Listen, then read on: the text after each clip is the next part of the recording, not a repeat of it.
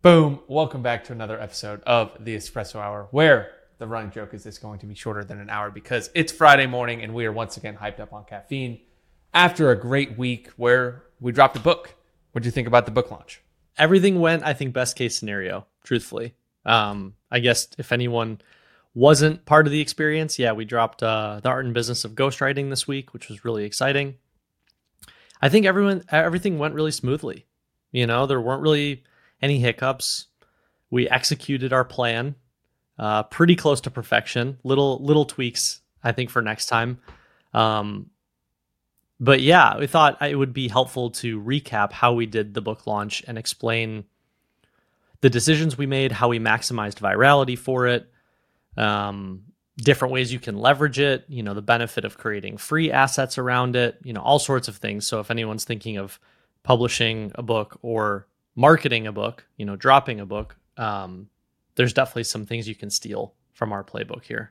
Yeah, I think beyond just the book, this is how to launch anything on Twitter if you have an email list. I think this is the most powerful thing that we've now engineered and implemented probably four times this year. ChatGPT launch, we did it once. We did it with a yearly review last year. All of our book, all of our ebook launches, we've been doing it, and it's just kind of a, a proven method that you can come back to every single quarter to capture more emails, give away more value, kind of reignite momentum for people who might not have been engaging with your stuff quite as much recently. So a lot we can dig into. But did your physical copy get in yet? Yeah, it did. I think mine's one day away. Yeah. Uh, let's see it. It's right here. Came in the mail. There we go. This is really good podcasting. If you're if you're listening to this, the book is front and center. So, uh, but if you're on YouTube, you'll get to see it. As soon as the Amazon truck came by, I was like, I ran outside and I was like, ah, it's here. I was so excited. It's amazing. It looks so good. The cover, Zoe did a really good job. Yeah, it does look really great. Same cover designer that did the art and business of online writing. Um, it's interesting. Whenever I share with people, you know, I probably invest, I'd say on average, about five grand into each book, you know, between like formatting, um, because you have to have you have a designer if you're watching this on YouTube, you know, you have a designer that makes it look all pretty and you have headers and you know it just it looks like a well formatted book. So you got to pay somebody to do that. Um, pay someone to do the cover design, pay someone to do the back cover, right? So when all is and then this one I hired a buddy of mine to edit it as well. So like all in, you know, you spend like a, about five grand, and it's funny when you explain that to people because some people are like, "Wow, like that is way more reasonable than I thought." Like all the big publishers make it out to be this massively complicated thing, you know it doesn't cost that much money to make a really professional looking product. Like the the woman who designed this was a former art director at one of the big publishing houses. So it's like you're getting the same talent anyway, you know. Um, and then other people are like, "Wow, that's so expensive." But if you think about it, you know, if an asset starts to do well and compounds over time, like that five grand, it's like buying a rental property. That's how I like thinking about it. Monthly dividends, the uh, the digital real estate, but I guess this is a little bit physical because it's you can actually buy the real book. But all right, let's let's prep the page on all the the ways or things we're going to talk about here. So I think we can go over one thing we want to do is what we could have done better, or what if we wanted to truly maximize it, what else we could have done. I think we can save that for the end. I think to start, we can say just walk through kind of the entire thing from landing page to decision around creating free bonuses to how we drove traffic to the free bonuses to the viral kind of take a screenshot that you bought it and I'll send it over to you. Where do you think we should start? I think that's great. I think let's eh, maybe just preface even before step one of, you know, these are the questions that I get get asked all the time. How long did it take to write? It took about three months to write the book. It took about a month, month and a half to edit it, and then it took about a month to just go back and forth, confirm cover designs and everything. So I've tried to really like push the throttle and figure out how much can I get done. The I've sort of accepted like the fastest you can get a book out is 6 months start to finish from idea to launch, you know, because you just have all these little things that you have to get done. Second is as I was writing it, I had so many ideas inside the book of how like Dickie in the future when we do this there's so many ways that you can weave in all the other things that you're doing into the text. So, like for example, I in future books, I think something that a lot of authors should think about doing, and I'm I'm definitely going to push myself with this too, is when especially if it's a nonfiction book and you're explaining how to do something, it's actually really difficult to fully articulate how to do certain things just in text. You know, a lot of times it's like like think about explaining writing rhythms. It's like it's actually easier to explain that on video where I can like go back and forth and delete things and like it's more of a real-time experience.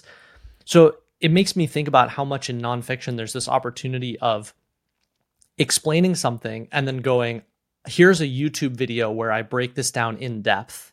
And so you direct people to the YouTube channel, you know, and then at the end of the chapter, it's like, oh, and if you want like the super advanced masterclass on everything I've explained here, go to this landing page, check out this course. So there's all these different ways you can weave in other assets inside the like I think of the book as the hub and then there's all these other spokes you can put around it. And I I noticed that a lot of writers myself included in the past haven't really maximized that. They're just like here's my book and subscribe to my newsletter and you don't realize all these little tangential opportunities you're missing. Yeah, Hormozi did a good job with this with his hundred million dollar offers course that was also free but came with the book that kind of was a complementary learning. I like that because you could also have an audio. Obviously, the audiobook is another thing you could do. Have you thought about recording one of those? I know people were asking for it. Yeah, I'm sort of debating, you know, should I just block next week and read a chapter a morning and just crank it out because I have all the equipment here. Like I can just do it in my house.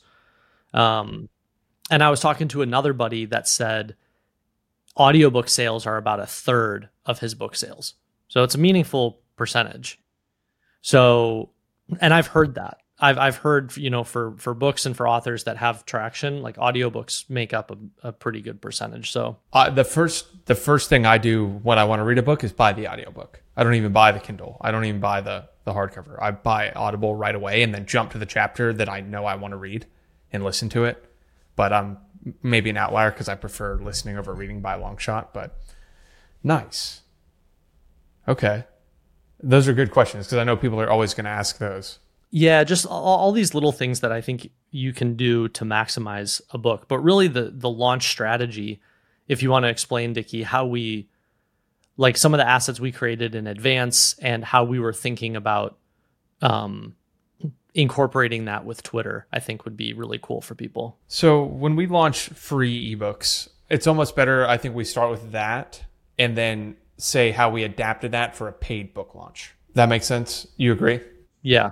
Cool. Okay. So when we launch something free that is a ebook, so let's take the 22 laws of digital writing, which we did in the past, or the five pillars of digital writing, anything on that is more or less a lead magnet that will eventually we might charge for it, but it'll probably stay a lead magnet. So the V0 is do a Twitter DM DM campaign. So you say, "Hey, I'm launching this on Twitter. Leave a comment and I'll send it to you." the low leverage or really the non long term value way of doing that is I'd launch it and then in that DM, I just send them the link, right? Here's the Notion page. Here's the book. Here's whatever. So that's basically the same as social traffic. You have really no clue who is reading it, who's actually interested in it. Like, yeah, you could have the DM records, but then your DMs are a mess. So what we do is we put it on a landing page where all you have to do is put in your email and we send it to you right away. So same thing, same process, but rather than send the actual asset, we send a landing page with the email and then deliver it via email. Why? So we can continue to talk to them in the future. So I like painting like the here's the super simple way to do it and then the slightly more complex. So that's the first thing we do is we put it behind the email subscription kind of paywall, if you will, but it's free. Then what I think a lot of people will do, even if they have an email, they'll send it and then they won't talk to them again. Right? It's hey, here's the thing. So we have a six email follow up sequence to everyone who downloads it, where we point out specific things of the book or say, hey, wanted to make sure you saw this. And then we eventually send them in another direction. We give them a CTA. Hey, if you enjoyed this, check out this newsletter or check out Ship 30 or check out PGA, right? People want, or people aren't going to do anything if you don't give them the call to action. So if you're thinking about launching something on Twitter, that's the first one is put it behind an email. Like, so people have to put in their email and then keep in contact with them over the next five to six days when the intent is the most high, rather than here's a PDF, I never talk to you again. Because if you saw my downloads folder of how many PDFs I have sitting there that were lead magnets that I never did anything with, it's hundreds of them, right? And I think that's one big mistake people make on the lead magnet side. And then lastly, I think what we do differently than other people is we actually email our list to drive traffic to the tweet itself to go pick up the new thing. So we launch it on Twitter, say, hey, leave a comment and we'll DM it to you. But then we send our email list who's already subscribed saying, hey, we just dropped this new thing. If you want it, go reply to this tweet. So rather than send it to them already, just because they're on our email list, what that does is it drives more virality to the tweet itself. Right. So we have people who are already on our list who then go re put in their email and they enter a new communication sequence. And so that's another way of reigniting your list of, hey, I just dropped this new thing. Go check it out. So all of those are thing I think are small things we do in a unique way to maximize the value of these viral Twitter launches. And so if you're listening to this, thinking about launching something like that, um, there's kind of your behind the scenes playbook. Yeah, the the thing, you know, in case someone just doesn't really understand how these mechanisms work, the whole reason this is so powerful, right, is because of the flywheel effect where you give some sort of giveaway on Twitter and you can do this on any platform. You can do it on Twitter, LinkedIn, Instagram. Like we just found a tool that allows you to do auto DMs on Instagram. You can do it on Facebook. The whole idea is you go, I'll give you this thing for free if you comment. In people then start to comment. The more people who comment, the more the algorithm goes, people are engaging with this post. I'm going to show it to more people. The more people comment, the more the algorithm goes, I'm going to show this to more people. And all of a sudden, you know, our launch tweet, Dickie by the end had like 100,000 views and over 300 comments. And to spend zero dollars on that is pretty amazing, you know? And and so as a free strategy and as a way of getting a bunch of attention for free, capturing a bunch of emails for free, this is really powerful. The thing that we did that was different with it being a paid book was two things. One, um, what most people do is they just go, Oh, I'm coming out with a book, you know, and then they do some sort of giveaway and they're like, Give me your email and I'll send you the first chapter early, or give me your email and I'll give you the bonus chapter, right? And that is, it's such a weak, lazy way of approaching bonuses. You know, it's like, are, are you really that excited to get the first chapter for free? You're like, no, I just want the book, right? Or it's like a bonus chapter. It's like, well, then why didn't you just put that in the book? You know, like it's just such a, it's like you're not trying hard enough, you know? And so when I sat down and was like, okay, what are some bonuses that I could create that someone would be like, wow, not only do I want the book, but I really want to participate in that first day giveaway because I want these bonuses. Like one of them was, I'd say one of the biggest frameworks in this book is this idea of the five archetypes of client voices. You know, if you can write for these five different types of voices, you can ghostwrite for anyone. And I was like, you know, I bet I could train ChatGPT on this. And I bet that would be really cool. So I spent two hours on Saturday, like playing with ChatGPT, being like, huh, how can I create a prompt that would help a ghostwriter at least get like 50, 60, 70% of the way so they can start to see the differences in those voices. Right. And that's really cool and that's really valuable. And that, that's the sort of thing where you want to sit there and go, how do I create other assets that in theory you could charge for? Right. And then you give those away for free. Like that, you it's like try harder than just I'm gonna give away a sneak peek at the first chapter. Nobody cares, you know? Right. So that's how we adapted this one. Since the book is paid and not free, we didn't want to do a giveaway of like, hey, go get the book for free because we're putting it for sale on Amazon. What ended up happening was everyone who bought the book was replying with a proof that they bought the book, like a screenshot, a screenshot of a receipt. So in the future, if we were to do this, it will be reply with a screenshot of it in your library and I'll send you over because now you have 500 tweets of people who've bought the book who all shared it saying I bought the book. So it was double virality where they were, you know, tweeting it out and sharing it where I, I didn't expect that to happen either, but it was so cool to see you rattle off those retweets during the day because that just further drove the, oh, I bought the book because someone else said, now I go and see the downloads. I'm going to go download that. On and on. It's fun. Yeah. So that was very unexpected for me. I sort of just threw in the language like honor system. You know, anyone who buys the book and comments, you know, ghost below gets these bonuses. And I just thought people were going to be like, yeah, yeah, for sure I bought the book. But then they would just take the bonuses. And all these people were posting these screenshots of their receipts. And two really cool things that come out of that. Because now that happened totally on accident and now i'm like oh we're going to do that every time now. Because that's there's two amazing outcomes. One is you now have all these screenshots of social proof that i can go post on instagram we can put in email campaigns like there's all sorts of ways that you can leverage those screenshots. And second is i then started getting dms from people that were like further outside of the types of readers that I think are most likely to read this book.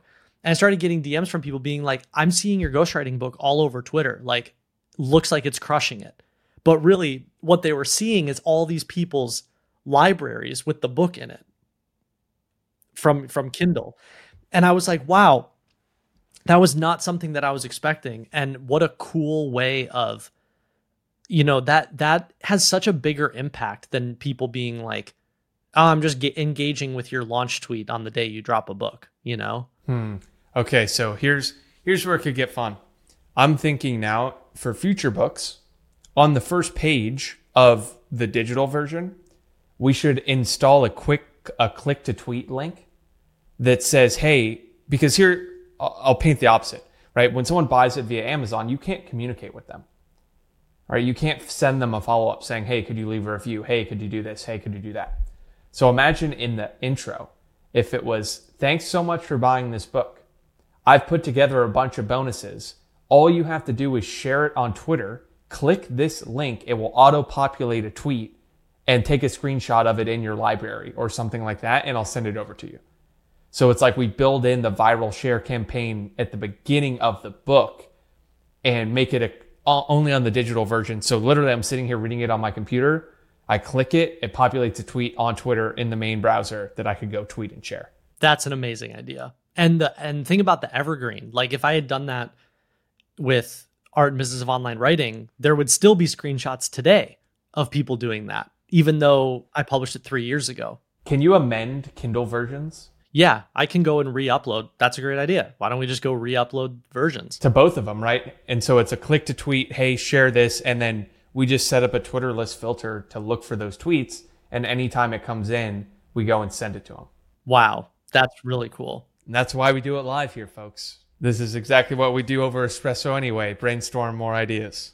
Yeah. So I would say with that playbook, we executed everything really well, you know, and, and I think part of it is going into it with reasonable expectations, you know, like understanding that at the end of the day, you're launching a paid product and like you're really excited about it and other people I'm sure will be excited about it, but the whole world isn't going to be excited about it.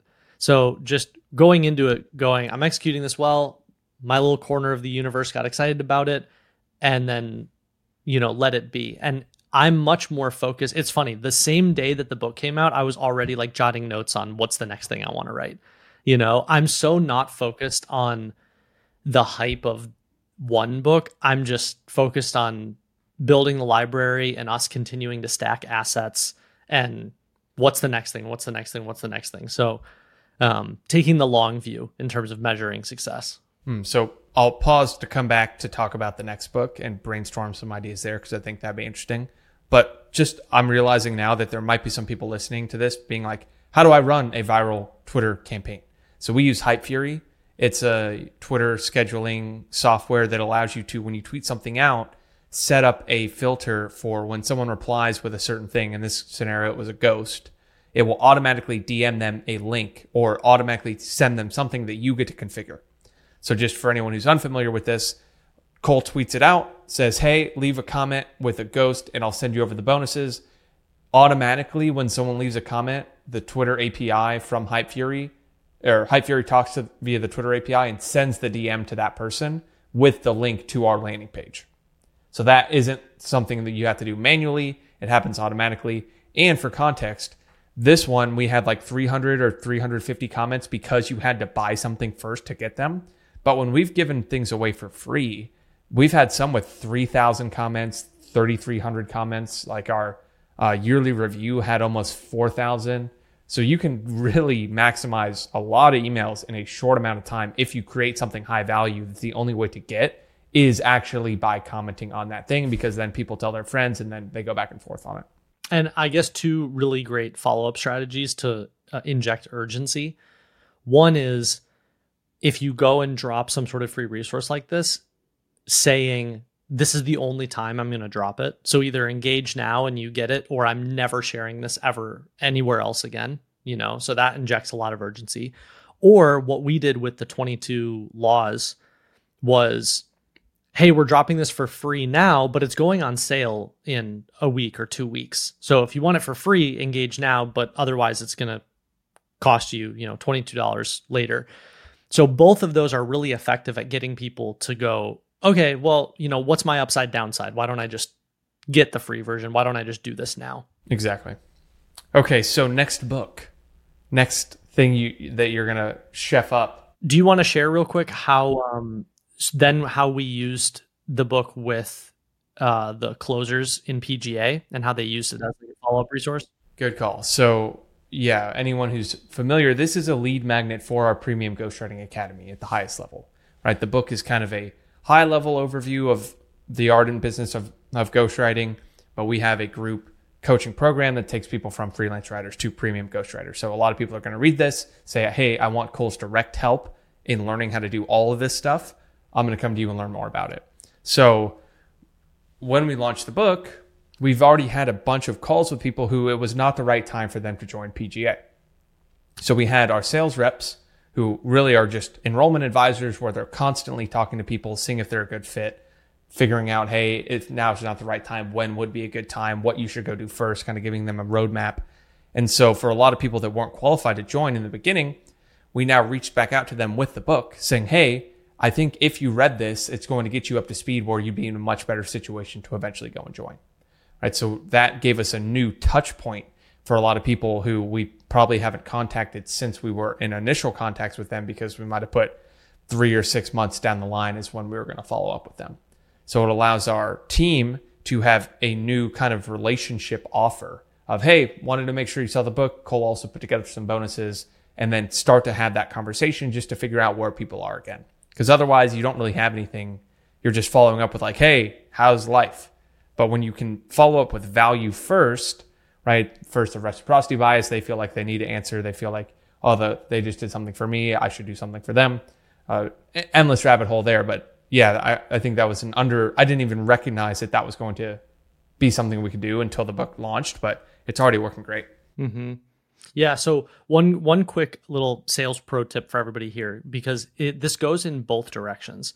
So whether you have something and you have uh, a sales team and so you're reaching out, or if you're a ghostwriter, for example, and you're trying to land a client, in either case, you're always looking for the conversation starter. And the conversation starter means anytime you launch something new, that means you can go ping everybody that you're in conversation with. You know, so oh, hey, did you see we just launched the book? It wanted to send you over some of the free resources. There you go. You know, hey, we just launched a whole new upgrade inside PGA. Just wanted to send you the first module so you could check it out and see what you think. Right? Like anytime you're doing something new, treat that as the open door to respark the conversation. It also though works in the opposite direction where if you're trying to land a client and you say you're you're pitching and you're trying to get like this fintech startup as your client. And one morning you wake up and you see in TechCrunch that they just raised their Series A. Well, you shouldn't just sit there and go, oh, well, they just raised a Series A. You should take that, DM the founder, whoever you're trying to, you know, you've been pitching and trying to follow up with, and go, hey, woke up this morning, saw you just, you know, saw the announcement that you just closed your Series A. Amazing. Congratulations. Uh, by the way, I still think, you know, creating these assets for you would be really beneficial. Let me know if, you know, now's a better time to connect. Anytime the company that you're trying to pitch does something, they close a found funding round, they announce a new hire, they scale into a new industry, they drop a new product. That is an opportunity for you to ping them again and go, "Hey, I'm still here. Do you want help? Do you want help?" right? So, I just like crystallizing that cuz it's worth thinking about in both directions. And that we've experienced that a ton with YouTube editors or other writers that we've hired who it was just not the right time and it's so easy if you reach out to someone and offer services and they don't answer or they say, hey, now it's not the right time to just never talk to them again. But the framework we teach in PGA is like you maintain that relationship until they say, don't talk to me anymore. And so if you do it right, they're never going to say that. If you're always leading with value rather than, hey, ready to hire me, ready to hire me, ready to hire me. If you just consistently send them valuable things or have conversations that maybe spark a new way of thinking for them, you're going to maintain a strong relationship where six months, a year down the road, it's like, I need a ghostwriter right now, and I know exactly who to reach out to. I need agency services for design right now, and this person's been keeping up with me for the last year. The, the people who maintain their relationships the best are always just one realization from the founder away from locking in a new client. And I experienced that a gazillion times building my agency. Like people that I followed up with for nine months, and then all of a sudden, I just like every month, I'm like, I'm just gonna check in again. And then nine months later, they're like, so funny that you emailed me today. We just closed, we just finished a meeting where we were talking about how much we need this. Like, great timing. Can we get started next week?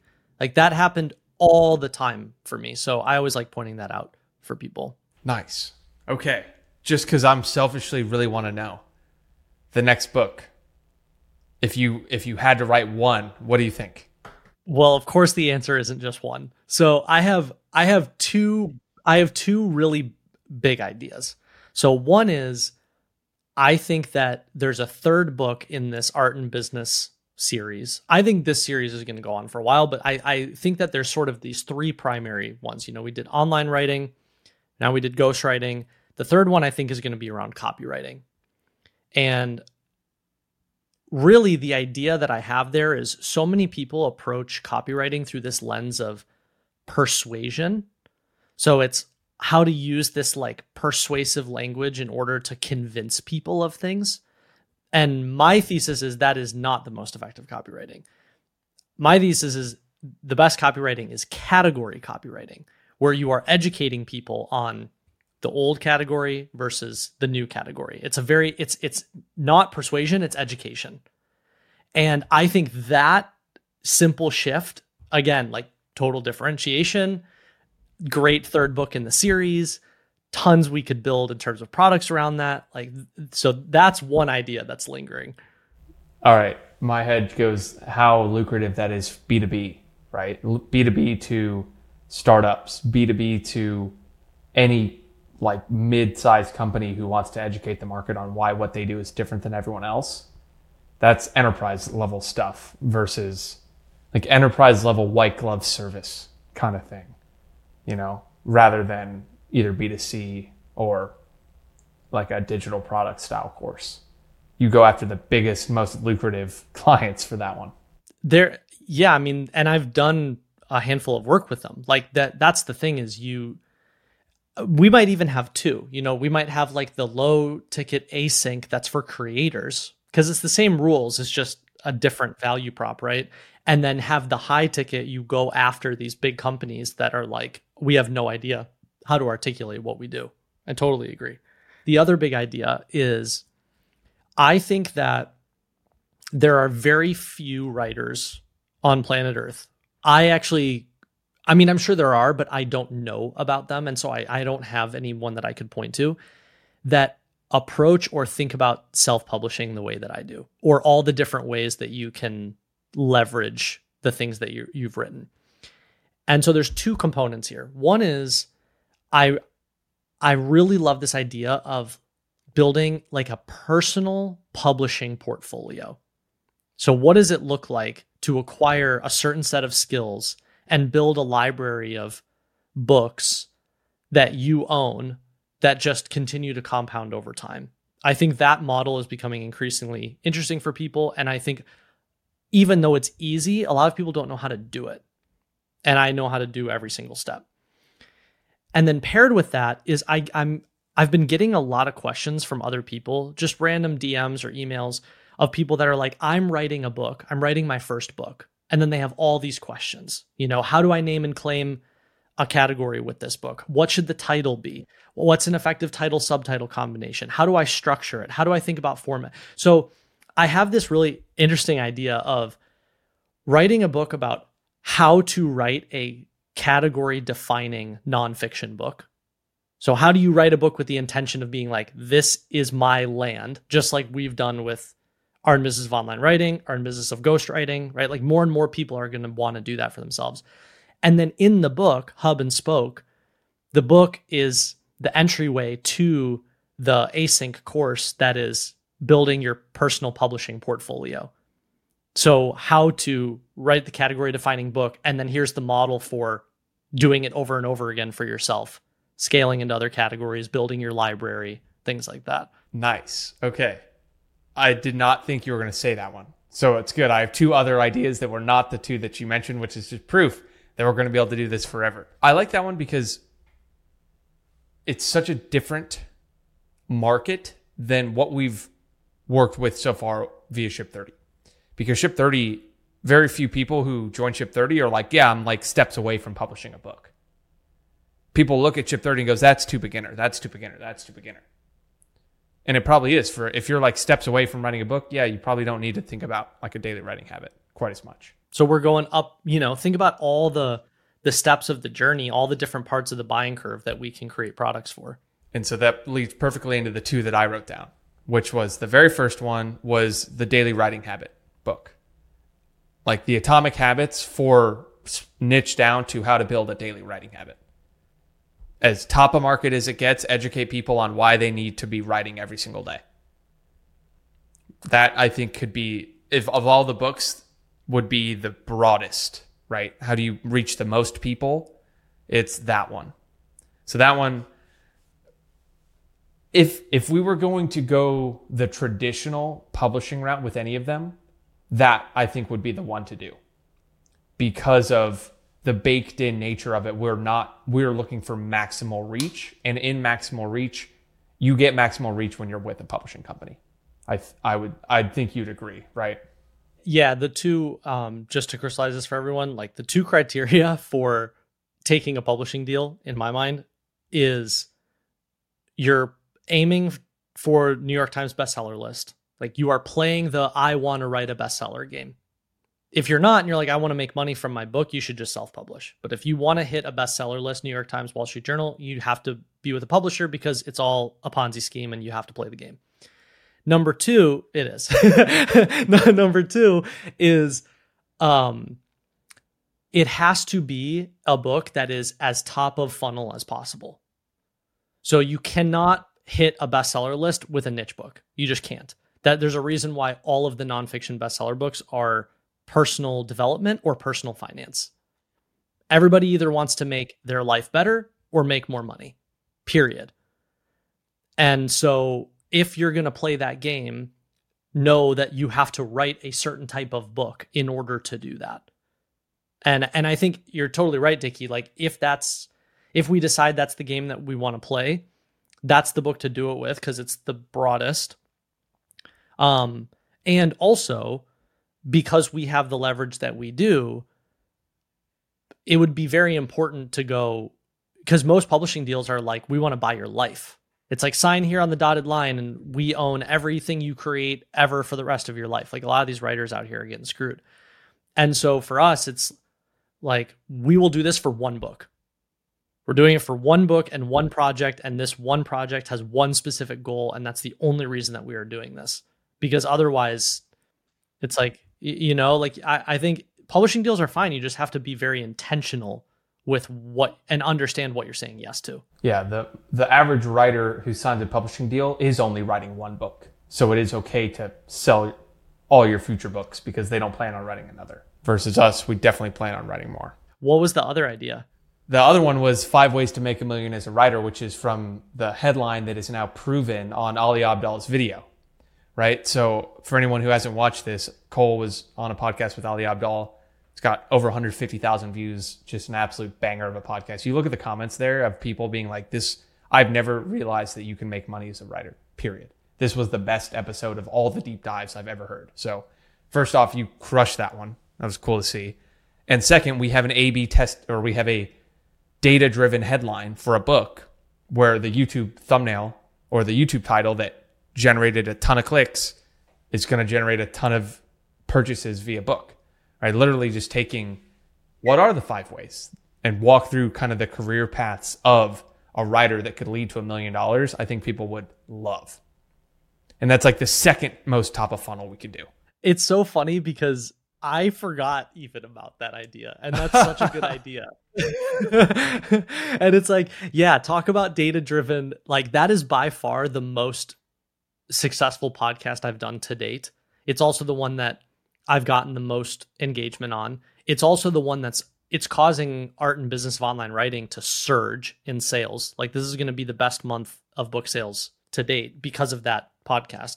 And it's like you have all these data points and if we just drink our own Kool Aid, it's like, yeah, you should probably double down on that data point. And I just forgot about it because I have 20 other ideas. That's why I wrote it down because I think that one is the one that excites me the most. Hmm, great idea. Add it to the later list that we talked about in the last episode, which, if you haven't watched, walked through our framework for taking ideas like this that we know will be successful in the future rather than chasing the shiny object now, reframing it as, yep, we'll get to that eventually, and it'll be lucrative when we do. Mm-hmm. Okay, so this is a great uh, place to put a uh, fine point on everything we're talking about. So, if and you know, not if, when we do this again, from your perspective, what are the things that we could improve at, do better? What else could we do? Because I think we'll come up with different things.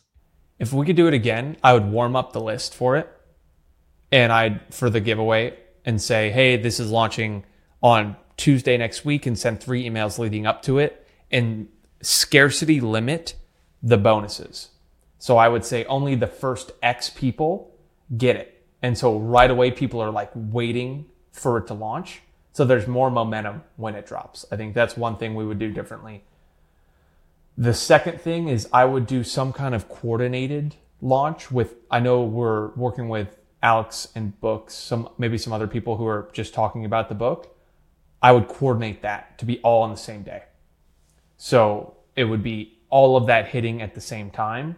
Those are the only two that come to mind right away. I think my two are a. I know that Amazon really loves and prioritizes uh, like pre-sale orders. So how pre-sales work on Amazon is you upload the book in advance, and then you pick a, a pre-sale date and what happens is everyone who pre orders it, the day that it goes live, Amazon counts every single pre order sale on the first day. So what happens is the algorithm goes, whoa, you know, all these people are technically quote unquote buying on the same day, which causes it to surge in search results and things like that. Admit it, like I sort of have, I've known for a while that that's probably the better way to do it. Admittedly, this is probably a fault of my own. I'm more just like when the book's done, I just want to put it out, you know? I just want to like get on to the next one because there's so many things I want to write and create. But I do think that if we were going to do a real book launch, like top of funnel, even with a publisher, like big, you're just maximizing virality in that first week. You got to do pre sales, I think. You have to coordinate all of the you know, so I think some of the best ROI for book marketing is going to like IG pages or YouTube pages where they review books and you pay them like a thousand bucks or 500 bucks or 2000 bucks and they review the book and they create content around it, you know, and you go do five or 10 of those, that has a massive impact. And then if you also coordinate alongside of that a couple big podcasts and you have all of that drop on one week or one day, like that's really the right way to do it. It's just it requires a lot of upfront work and coordination. Yeah, and the thing about that is you do that if you're really not sure that the book is going to have that good of viral word of mouth, in my opinion. Like you look at Hormozi, who I think is, it's interesting to watch him do $100 million offers in one way, which has been extremely successful. And now he's taking the complete other side, building as much hype as possible for the book drop. And I'm curious to know why. Like, I want to, I think he's, I'd love to hear his framework and thinking behind that of why this one not just put out there and make viral word of mouth. I guess he has a way bigger audience now. And so he probably did the first one just because he didn't have the audience then. But, you know, he's doing a webinar that's going to have hundreds of thousands of people on it to launch the book. And I'm, I'm not sure what that exactly is going to generate more than just a one day spike in sales. It's still going to have viral word of mouth, but the long term sales might be lower. I don't know. Who knows? Interesting. I'm, I'm watching that closely because I think it's smart. I wouldn't be surprised. I mean, it's a little antithetical to his idea of just giveaway for a dollar, you know? But I do think that at some point he's going to want the badge. He's going to want to say New York Times bestseller. So I wouldn't be surprised if he's using this as he's sort of perfecting his own distribution process, going through the motions just like we just did, being like, what works? How do we align everything? And then B, proving it to himself so that he can after this go to a publisher and go, I sold five million dollars worth of books in the first 24 hours. My advance is either 10 million or get out of here. You know, like I wouldn't I wouldn't be surprised if he's sort of stacking the chess moves in that direction. Hmm. Nice. So I'm I'm excited to see how that one goes too. All right, bro. This is a good one. I think we got some good takeaways. Hopefully this was helpful for anyone who's looking to launch something on Twitter, looking to just capture emails, create something valuable, launch a lead magnet, launch a book, launch a course, whatever it is. Some small golden nuggets in this one. Um, think we missed anything? I think that's it. Go grab the art and business of ghostwriting, dive in, and obviously let us know what you think. Go to Amazon, ghostwriting, art and business of ghostwriting. You'll pick that up. If you're on YouTube, leave a comment as always with your three biggest takeaways. Hit subscribe, hit like. And if you could share this on Instagram or text message, whatever it is, to share this podcast with someone else. That way they can see it, hear it, learn it, love it. Helps us grow as well. If you're on Apple Podcasts, Spotify, leave a review, leave five stars, all that good stuff. We appreciate you listening. If you have any follow up questions on this, leave a comment. We'll get to all of them. And that's it. By the time people are listening to this, I'll be in London. If you're part of the Ship 30 or PTYA community, come to the meetup in London. It's going to be a fun time. And maybe we'll record one from over there and I'll just do it from my laptop. That way we don't have to take two weeks off. All right, y'all. Thanks for listening. Thanks for watching. We'll see you next week. Peace.